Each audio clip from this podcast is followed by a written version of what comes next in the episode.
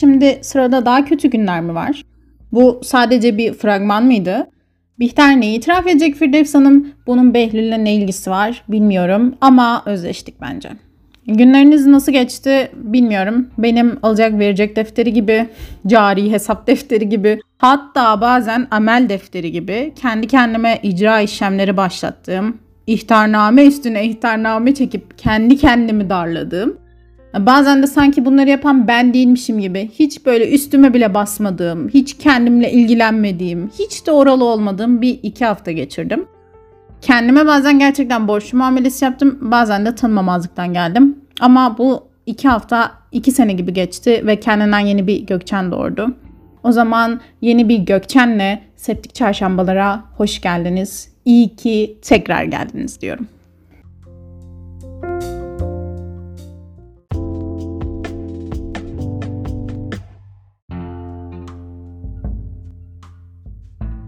Bir taraftan da bir hikaye ve tez yazmaya çalışıyorum bu aralar.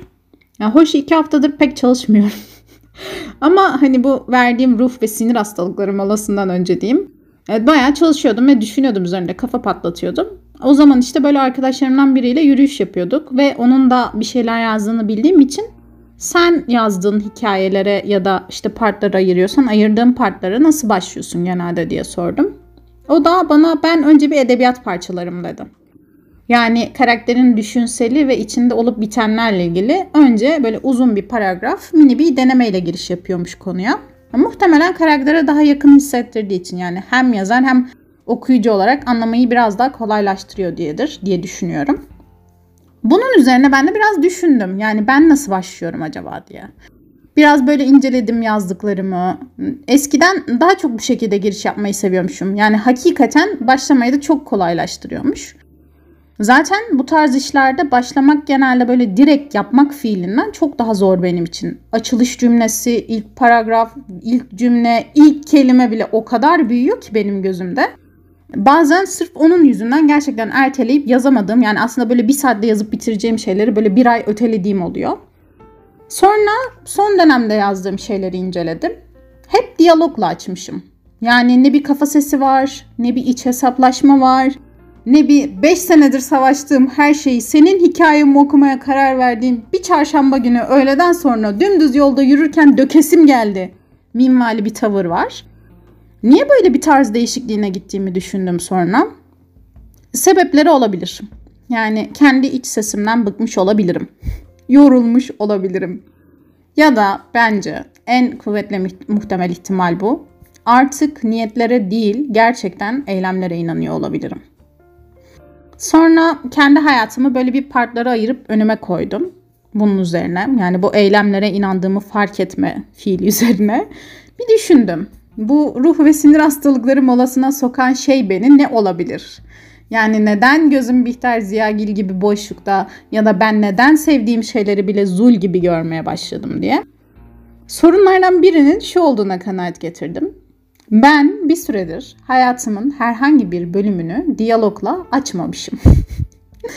yani hep bir düşünseli, hep bir edebiyat parçalama var. Bir karar alıyorum, majör olabilecek ya da minör yani inanın hiç fark etmez. Ve aldığım bu kararların tamamı bir süredir en azından böyle hareketi değil eylemsizliği destekleyen kararlar. Bu kararlar hareketsizliği doğurduğu için İçten içe de rahatsızım bu arada bundan. Bir karar alıyorum ve gerçekten hemen ardından böyle baş karakter gibi bu kararı almakta ne kadar haklı olduğumu kendime kanıtlamak için yapıştırıyorum. 3 paragraf düşünselini, sıfır eylem, sıfır hareket. Ticaret hukukunda esnafla tacirin ayrımını yaparken bize şunu öğretirler. Yani geliri sermayesinden çok bedeni çalışmasına dayanan kişiye esnaf denir. Şimdi bende de bir bedeni çalışma var. Sonuçta demirbaş eşya değilim. Okula gidiyorum, geliyorum, yazıyorum, çiziyorum. Arkadaşlarımla görüşüyorum. Ayda bir eve geliyorum, gidiyorum. Ailemle vakit geçiriyorum. E, aksiyon var yani. Ama ticari işletme nedir? En az bir 5 yıllık planınız, bir vizyonunuz, bir misyonunuz vardır. Hakikaten bir sermaye koymuşsunuzdur ortaya. Sizi işler kötü gittiğinde bile yani o başlangıçta koyduğunuz para durdurur. O para ne olacak diye düşünürsünüz. Sürekli o parayı yerine koymaya çalışırsınız falan ama esnaf işletmesi öyle bir şey değil. E, kafanız bozuldu, iyi işlemiyor artık diyelim. O an kapıya kilidi vurup çıkabilirsiniz. Yani çünkü özne sizsiniz. Sizin bedeni çalışmanız ve emeğiniz geçerli. Benim de bu yaptığım şeylerin hiçbiri benim hayatımda majör anlamda böyle en az bir 5 senesi olan kararlar değil son zamanlarda verdiğim kararlar. Yani hepsinin ya işte 2 ayı var ya 3 ayı var ya 1 yılı var falan. Hani uzun vadeli bir beklenti süreci içerisinde değilim. Tamamı benim bedeni sermayeme dayalı ve gerçekten kapıyı çarpıp çıksam çıkabilirim. Ne öyle gözüme görünen bir kaybım olur ne de kimsenin elinden bir şey gelir. Kimse bir şey yapamaz yani bir yaptırımı, otu sapı yok benim hayatımda bu son verdiğim kararların kaybının. Şunu söylemeye çalışıyorum. Hayat genelde basamak basamaktır. Yani bir normal eğitim öğretim hayatı, bir sonraki basamak üniversitedir. İşte bir sonraki basamak çalışma hayatı. E işte erkekseniz askerlik. E sonraki basamak, e hadi her şey okey tamam evleneyim. Ne olacak şimdi? E bir çocuk yaparsınız. Bu sonra çocuğun ek gıdası işte yürüdü, emekledi, kreşin ilk günü, eğitim öğretim, evlensin, askere gönderelim. Gerçekten eralardan ibaret. Herkes için aynı olduğunu söylemeye çalışmıyorum ama gerçekten herkes için de aynı. Ve bende de üniversiteyle 2015 yılında başlayan hayatımın bu erası hala bitmediği için, yenisi de hala başlamadığı için bir arafta sıkışma durumu var. Kaybedecek bir şeyim yok bir yandan çünkü majör bir şey almış kenara koymuşum. Yani çoktan üniversite diplomam var. Ya ne bileyim avukatlık ruhsatnamem var mesela. Yani bir saat sonra buradan çıksam gitsem bir emlakçıyla otursam desem ben bir büro arıyorum. İlk gösterdiği yeri de tutsam tutarım. E sorana avukatım da diyorum. Öyleyim. Ama bir yandan başka bir level'a geçmeden kazanacağım bir şey de yok. Yani kazanacağım tek şey yüksek lisans diploması. Ve ben bu basamakta dikiliyorum hala. Ama aslında hayat benim dikildiğim yerde durmaya devam etmiyor. Yani hayat ilerlemeye devam ediyor. Akıl yaşım ilerlemeye devam ediyor. Bedenim ilerlemeye devam ediyor. O yüzden 22 yaşındaki Gökçe'nin mezun olurken diplomaya yüklediği anlamla 25 yaşındaki Gökçe'nin diplomaya yüklediği anlam aynı değil. Ve işin kötü yanı yani bunu daha geniş bir şekilde yorumlamak gerekirse 20 yaşındaki Gökçen ile 25 yaşındaki Gökçen'in hayatın içinde akıp giden ve şu an katlanmak zorunda olduğu şeylere yüklediği anlamlar da aynı değil. Öğrenci sefaletine yüklediği anlam aynı değil. Para kazanmıyor olmaya yüklediği anlam aynı değil. Yemekhanede yemek yemeye yüklediği anlam aynı değil. Yani yolculuklara bile yüklediği anlam aynı değil. Ben inanılmaz bir seyahat düşkünüydüm göçebelik düşkünüydüm. Bir yerden bir yere iki günlüğüne bile olsa göçtüğümde o kadar mutlu oluyordum. O kadar iyileşiyordum ki dalga geçiyordum hatta. Yani Türk genlerim ya da mamutun üstünde çita avlayan atalarımın genleri tatmin oluyor bir yerlerde şu an diye. Ve son zamanlarda yolculuk bende inanılmaz bir yorgunluk, stres ve sinir harbi yaratmaya başladı. Beni tren tutmaya başladı ki tutmaz. Öyle bir dünya yok ama tamamen psikolojik. Yani o trenin fikrine katlanamadığımdan sadece düzenimin bozulduğunu, oyalandığımı ya da kendimi hayattan geriye çekip kaçtığımı düşünüyorum ve düzenimi korumak, olduğum yerde durmak istiyorum. Olduğum yerde durabilmenin hazzını istiyorum. Yani burası evin, burası mutfağın, bu işin. Bu işe çok emek verdin, şu kadar para kazanıyorsun. Şimdi kapıyı çarpıp çıkmaya değmez. Bugünü de geçir, akşam kendine maksimum 2 saat ayırıp L koltukta sızacaksın. Burası spor salonun. 3 senelik üyelik yaptırıp totalde 8 kere gideceksin. Ayın 8'i gelmeden maaşın %70'ini yiyeceksin. Evet işte bunlar senin yeni küçük şahsi sefaletlerin. İnsanın sefaletin bile kendi yaşına uygun olanını, kendine yakıştırdığını arzulaması bana çok ironik geliyor. Ve sadece o sefaletleri katlanılabilir buluyoruz. O yüzden inanılmaz bir tahammülsüzlük hissediyorum benim olmayan ya da bana uygun olmayan diyeyim böyle her yeni küçük şahsi sefalet çok büyük bir öfke topu olarak geri dönüyor ve bu öfkenin bu öfke topunun tek muhatabı yine benim. İşim beni en çok çökerten kısmı da bunları hissettiğimi fark ettiğim ilk anda o hissettiğim nankörlük ve suçluluk duygusu oldu. Ya bir sefaletin içine hemen düşmeyeyim. Böyle lak diye mercimek çorbasının içine düşen patates gibi haşlanıp dağılmayayım diye zaman ve böyle hak tanınmış şanslı insanlardan olduğumu bilmenin suçluluğuydu belki. Bilmiyorum. Ama işte demin de söylediğim gibi yani demir baş eşya değiliz. İçine beşerin ve şaşarın girdiği her şey bozulmaya, değişmeye, dengesizleşmeye ve bulanıklaşmaya mahkum bence. Sonuçta gerçekten ömür denilen şey totalde iyi ihtimalle o da yani 85 sene falan ve bunun 25'ini geride bıraktım. Ben o iyi ihtimalin içinde miyim bilmiyorum üstelik. Yani başkanını, cumhurbaşkanını ya da milletvekilini seçebilen her insanın şahsi küçük sefaletini ve nankörlüklerini de seçebilmeye hakkı olmalı bence.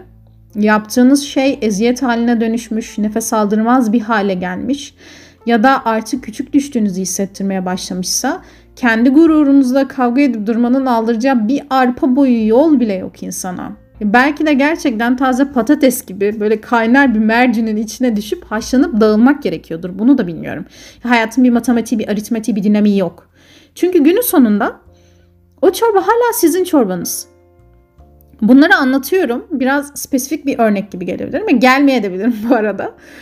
Ama benim gibi böyle iki dönemin arasında sıkışmış çok fazla insanın olduğunu farkındayım. Çünkü biz gerçekten tampon kuşağız. Benim yaş grubum özellikle. Aynı yaş grubunda aynı iki dönem arasında sıkışmak zorunda da değiliz üstelik. Yani bunları anlayabilmeniz için. Mezun seneniz olabilir, üniversiteyi uzatmış olabilirsiniz. Çoktan 5 senedir çalışıyor ama hayatınızda majör bir değişiklik yaşanmıyor ya da yaşanacak gibi de durmuyor da olabilirsiniz. Üst ve alt basamakların ismi değişebilir. Hiç önemi yok.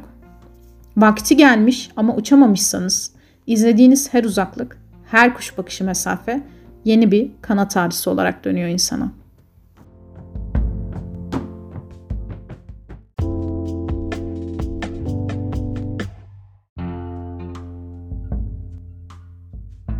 Beni en çok zorlayan şey hala yapmaya devam etmemin gerektiği bazı şeylerin olması oldu. Yani çünkü herkesin duyguyu anlamlandırma, kendi içinde sindirme süreci çok farklı.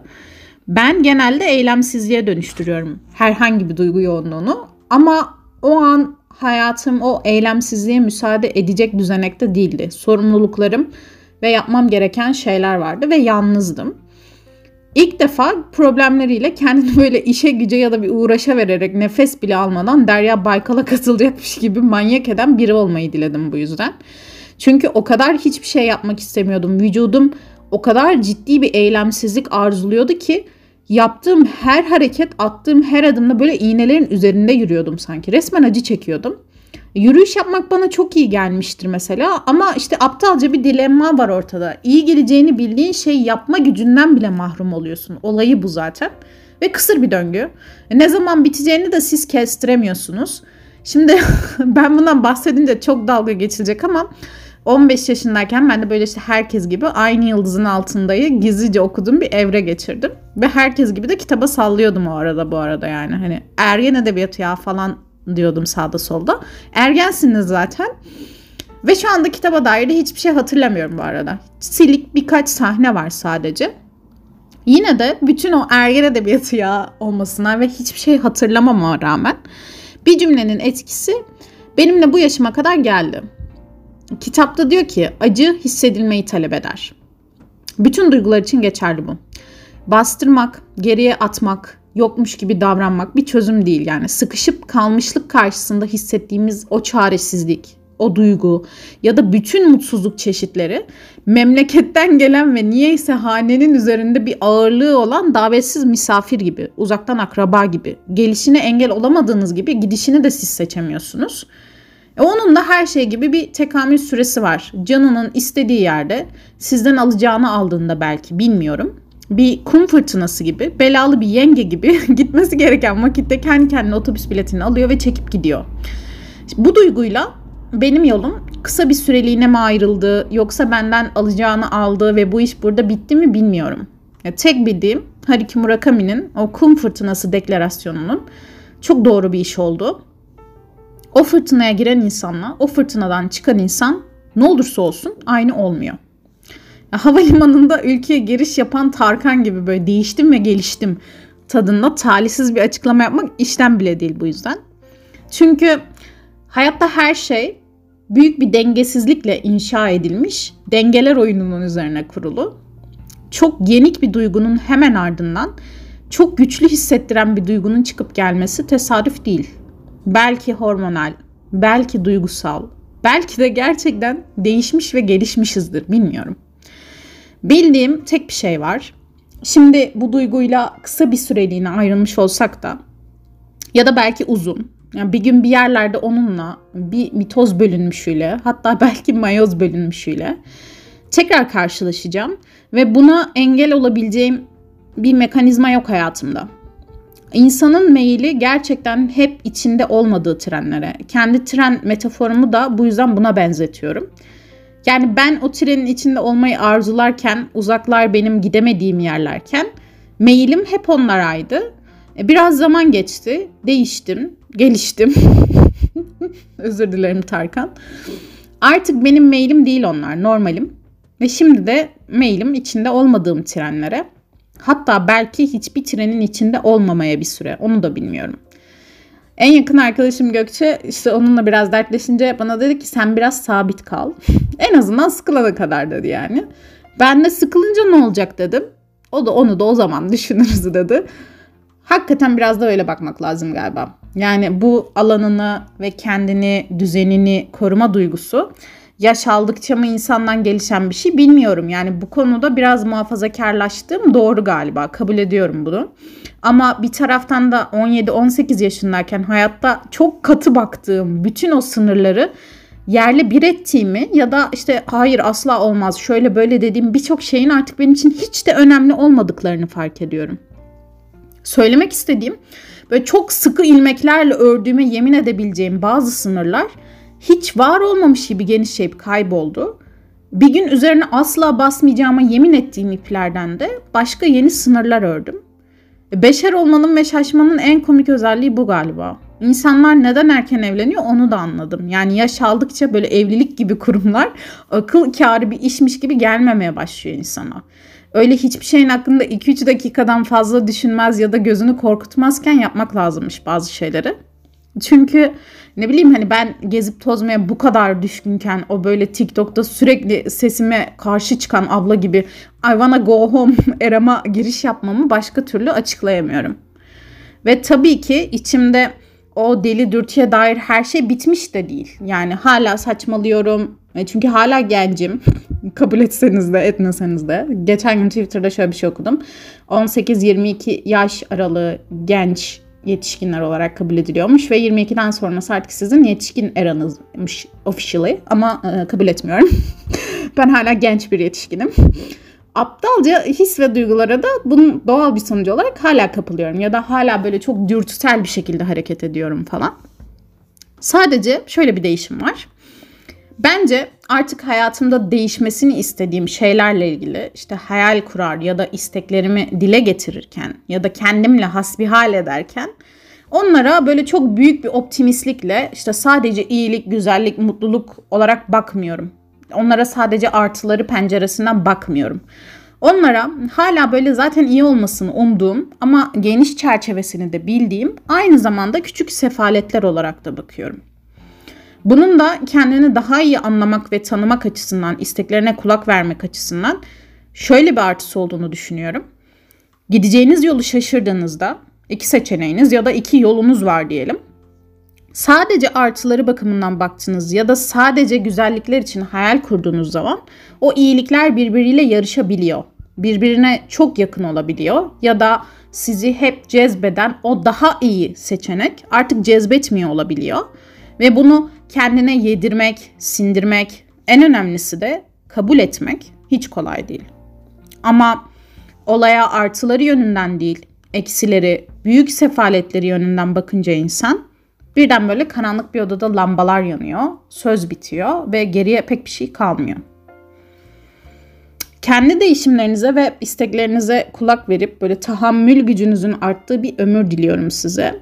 Bu yüzden The Worst Person in the World benim bu yıl en çok etkilendiğim filmler arasındaydı. Julie, onun kararsızlığı, onun hayattaki seçimleri, onun hayatta yaptığı seçimlerden duyduğu suçluluklar ama hiç pişman olmaması. En uzun zamandır izlediğim gerçekten en gerçek, kendimi en yakın hissettiğim şeydi herhalde. Sadece bizden daha cesur Julie. Belki büyükçe bir refah ülkesinde yaşıyor olmasının da bir etkisi vardır bu arada bilmiyorum. Ama çok içten buluyorum onunla yüzleşmesini onun o aldığı kararları. İzlemediyseniz öneririm. Bilimum platformlarda bulabilirsiniz. Overrated diye bir ön yargıyla çoktan kendinizi yemediyseniz tabii. Bugün böyle bütün septik bölümlerini ve size anlattığım bu her şeyi bir kategoriye sokabilecek olsaydım hani ne olurdu bu kategori diye düşündüm. Ve isim olarak coming of age aklıma gelen tek şeydi. Sonra Yedi Tepeli gibi gözükmek istemediğim için bu arada sözüm meclisten dışarı. Yedi Tepeler alınmasın. Benimle kalabilirsiniz. Bakayım benim Yedi Tepeli arkadaşlarım da var diyorum. var ama bu arada. Neyse hani bakayım sözlükte tam olarak coming of age ne olarak çevrilmiş dedim. Turing'de sağ olsun karşıma şöyle bir şey çıkardı. Önemli bir gelişme aşamasına gelinen an. Belki de öyledir ya. Öyle olduğuna inanmak istiyorum. Arada kaybolsak da umut bizle kalsın. Nazım Hikmet'in çok sevdiğim bir şiiri var. Kapanışa da bugünüme de en güzel o gider diye düşündüm. En güzel deniz henüz gidilmemiş olandır demiş Nazım. En güzel günlerimiz henüz yaşamadıklarımız. Kendinize çok iyi bakın.